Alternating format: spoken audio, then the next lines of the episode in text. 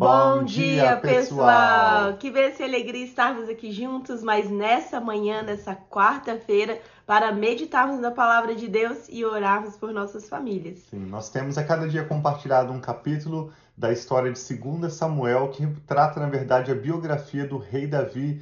E no início desse livro nós estamos vendo o conflito que houve entre a família de Davi e a família de Saul, que, como nós lemos alguns capítulos atrás, Saul e seu filho Jônatas morreu, morreram numa guerra contra os filisteus, e Davi então assume a princípio o reinado de Judá. Nós estamos vendo como ele vai crescer no seu relacionamento com Deus e também na sua responsabilidade de governar Israel como povo de Deus. Hoje nós vamos ler também sobre a morte de Is-Bosete, que foi o filho de Saul que ficou no lugar dele, reinando por dois anos em Israel.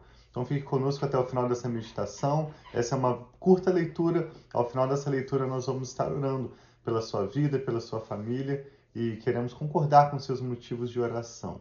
Sim, vamos orar então para nós iniciarmos a leitura, pedindo que o Senhor venha abrindo o nosso entendimento e Amém. Falando conosco. Pai, obrigado, muito obrigado por esse novo dia, por essa nova manhã, que nós sabemos que as Tuas misericórdias se renovam sobre as nossas vidas. Nós pedimos, Pai, que nós possamos, cada um de nós, de forma individual, Pai, aprender aquilo que o Senhor tem de forma diferente para cada um de nós. Fale conosco, Pai, abra os nossos ouvidos, abra os nossos olhos para ver, Pai, a verdade da Tua Palavra, e ensina-nos, Pai, os Teus princípios. Nós pedimos em nome de Jesus. Amém. Amém. Outra observação interessante sobre esse texto também é que no verso cinco, no versos quatro e cinco de dois Samuel, capítulo quatro, esse texto traz um rápido parênteses para introduzir a pessoa de Mefibosete, que era filho de Jônatas, grande amigo de Davi. E é um parêntese bem curto, depois nós vamos entender à frente que esse Mefibosete foi, na verdade, a única pessoa que sobrou da família de Saul. Saul morreu, como nós lemos há alguns dias, juntamente com seu filho Jônatas e vários outros israelitas.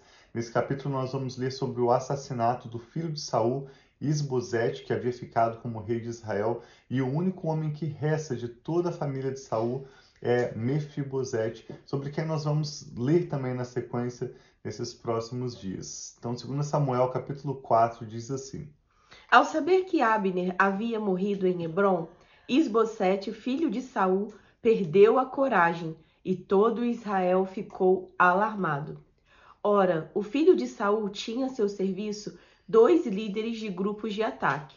Um deles chamava-se Baaná, o outro Recabe, ambos filhos de Rimom, de Beerote, da tribo de Benjamim. A cidade de Beerote era considerada parte de Benjamim.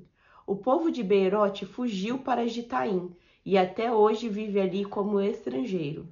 Jônatas, filho de Saul, tinha um filho aleijado dos pés.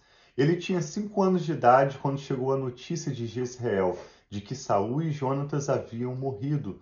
A sua ama o apanhou e fugiu, mas na pressa ela o deixou cair e ele ficou manco. Seu nome era Mefibosete. E aqui fecha o parênteses sobre esse foi o único homem que restou da família de Saul, e nós vamos ler um pouco mais. Muito interessante a história de Mefibosete nos próximos capítulos nessa sequência. Aconteceu então que Recabe e Baaná, filhos de Rimom e de Beerote, foram à casa de Is-Bosete na hora mais quente do dia, na hora do seu descanso do meio-dia. Os dois entraram na casa como se fossem buscar trigo, atrapassaram-se o estômago e depois fugiram. Eles haviam entrado na casa de Is-Bosete, esse era o filho de Saul que ficou como rei em Israel, quando ele estava deitado em seu quarto, e depois de o traspassar e matar, cortaram-lhe a cabeça. E levando-a, viajaram toda a noite pela rota da Araba. Levaram a cabeça de Is-Bosete a Davi, em Hebron, e lhe disseram: Aqui está a cabeça de Is-Bosete, filho de Saul, teu inimigo, que tentou tirar-te a vida. Hoje o Senhor vingou o nosso rei, o Senhor e Senhor de Saul e da sua descendência. Davi respondeu a Recabe e a Baaná, que foram os que mataram Is-Bosete, seu irmão, filho de Rimom de Beerote: Juro pelo nome do Senhor, que me tem livrado de todas as aflições. Davi aqui reforça que quem o livra das aflições é o Senhor. E tantas vezes em Salmos ele fala quando ele clama ao Senhor e ele livra dessas aflições. Então Davi está dizendo: juro pelo nome do Senhor que me tem livrado de todas as aflições. Quando o homem me disse que Saul estava morto, pensando que me trazia boa notícia, eu o agarrei e o matei em Ziclague, como recompensa pela notícia que trouxe. Muito mais agora que homens ímpios mataram um inocente na sua própria casa e na sua própria cama. Vou castigá-lo e eliminá-los da face da terra, porque vocês fizeram correr o sangue dele. Então Davi deu ordem aos seus soldados e eles os mataram.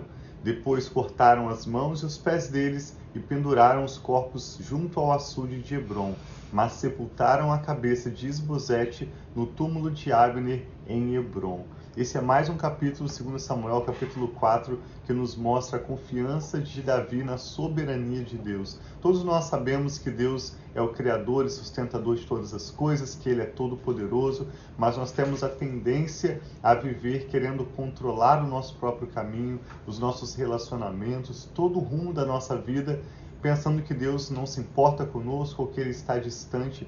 Mas como nós ganhamos à medida em que nós aprendemos essa realidade, nos lembramos do fato de que Deus, na sua soberania, Ele nos ama, Ele tem bons planos para o nosso futuro e para a nossa família, e Ele tem cuidado de nós. Amém. O tempo dEle é perfeito, o modo dEle agir é perfeito, e a vida de Davi, apesar das suas imperfeições e falhas, nos mostram continuamente, à medida em que nós estamos lendo a sua biografia, capítulo após capítulo. Assim como nós concluímos a leitura de primeiro Samuel, novamente agora em segundo Samuel, Davi mostra que a sua escolha por uma vida de justiça, e essa justiça na Bíblia está sempre associada à fé, porque ele confiava que Deus era soberano e que Deus estava cuidando da vida dele, que Deus cumpriria para com ele o seu propósito, todas as suas promessas.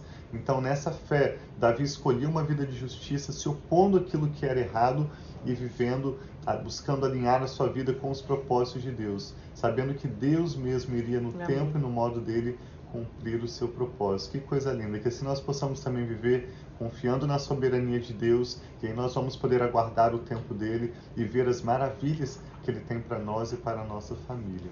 Sim, vamos orar então, pedindo ao Senhor que nós possamos ter esse coração, um coração disposto a aprender mais de Deus, Amém. Um coração disposto a ouvir a voz de Deus, e estarmos assim como Davi foi conhecido como um homem segundo o coração de Deus. Ele teve sim, o Tiago já até falou, falhas, ele teve momentos na vida dele que ele não agiu de forma correta, mas ele sempre ia para o Senhor, se arrependia, quebrantava o seu coração, ele tirava todo o orgulho e se entregava diante de Deus. Então é isso que nós queremos orar hoje, que nós possamos ter um coração que ouve a voz de Deus, que espera, que entende os planos e os propósitos de Deus, e que nós possamos também ser retirado todo orgulho, tudo aquilo que vem nos fazendo ter um coração endurecido. Em nome de Jesus. Quer orar? Vamos orar. Sim. O Espírito Santo está falando ao seu coração. Vamos orar juntos? Nós te damos graças, Pai, Sim, meu Pai, por essa palavra que nós podemos ler e refletir nesse novo dia. Amém. Obrigado, Sim. Pai, por podermos aprender com a vida de Davi como um exemplo, um herói da fé que nos ensina a confiar no Senhor, a reconhecer a Tua soberania, Sim, o Senhor. Seu grande poder, o Seu grande amor para conosco e o fato de que o Senhor cuida de nossas vidas em cada detalhe. Eu e a Rafa oramos com essa pessoa que está conectada conosco Amém, agora, Senhor, apresentando ao Senhor cada um dos seus motivos de oração, os nomes que agora são trazidos diante do Senhor, as causas. Nós pedimos que o Senhor contemple, Pai, e responda e nos dê em nossos corações a Tua paz, para Sim, perceber Pai. As suas prioridades, o teu tempo, aguardarmos no Senhor, na certeza de que o Senhor agirá, como Amém, o próprio Davi Senhor. Escreveu. Esperei com paciência pelo Senhor, e Ele se inclinou para mim e ouviu o meu clamor. Tirou Amém, os meus pés Senhor. De um charco, de um lamaçal, e firmou os meus pés sobre uma rocha, e pôs um novo cântico nos meus lábios, um hino ao nosso Deus. Sim, nos ajude, Pai, a termos Senhor. Essa paciência para aguardarmos no Senhor, para não sermos precipitados. Nos ajude a entregarmos ao Senhor todo o controle, toda precipitação, toda ansiedade e aguardarmos no Senhor, sabendo que o Senhor tem cuidado de nós. Amém, Receba, Senhor. Pai, cada motivo de oração, cada nome nós entregamos ao Senhor, com ações de graças. Eu e a Rafa abençoamos essa pessoa que ora conosco, declaramos a paz do Senhor Jesus sobre o seu coração, sobre todo o seu lar, declaramos a bênção do Senhor que enriquece e não traz dores. Receba, amém, seja abençoado, seja abençoada, que a bênção do Senhor seja sobre a sua vida e toda a sua família. Amém, Senhor, nós confiamos no Senhor, Pai, e no nome de Jesus nós te damos graças e oramos. Amém. Graças Amém. a Deus. Tem dia muito abençoado. Amamos estar aqui com vocês. Um Nos abração. Nos vemos amanhã. Deus abençoe.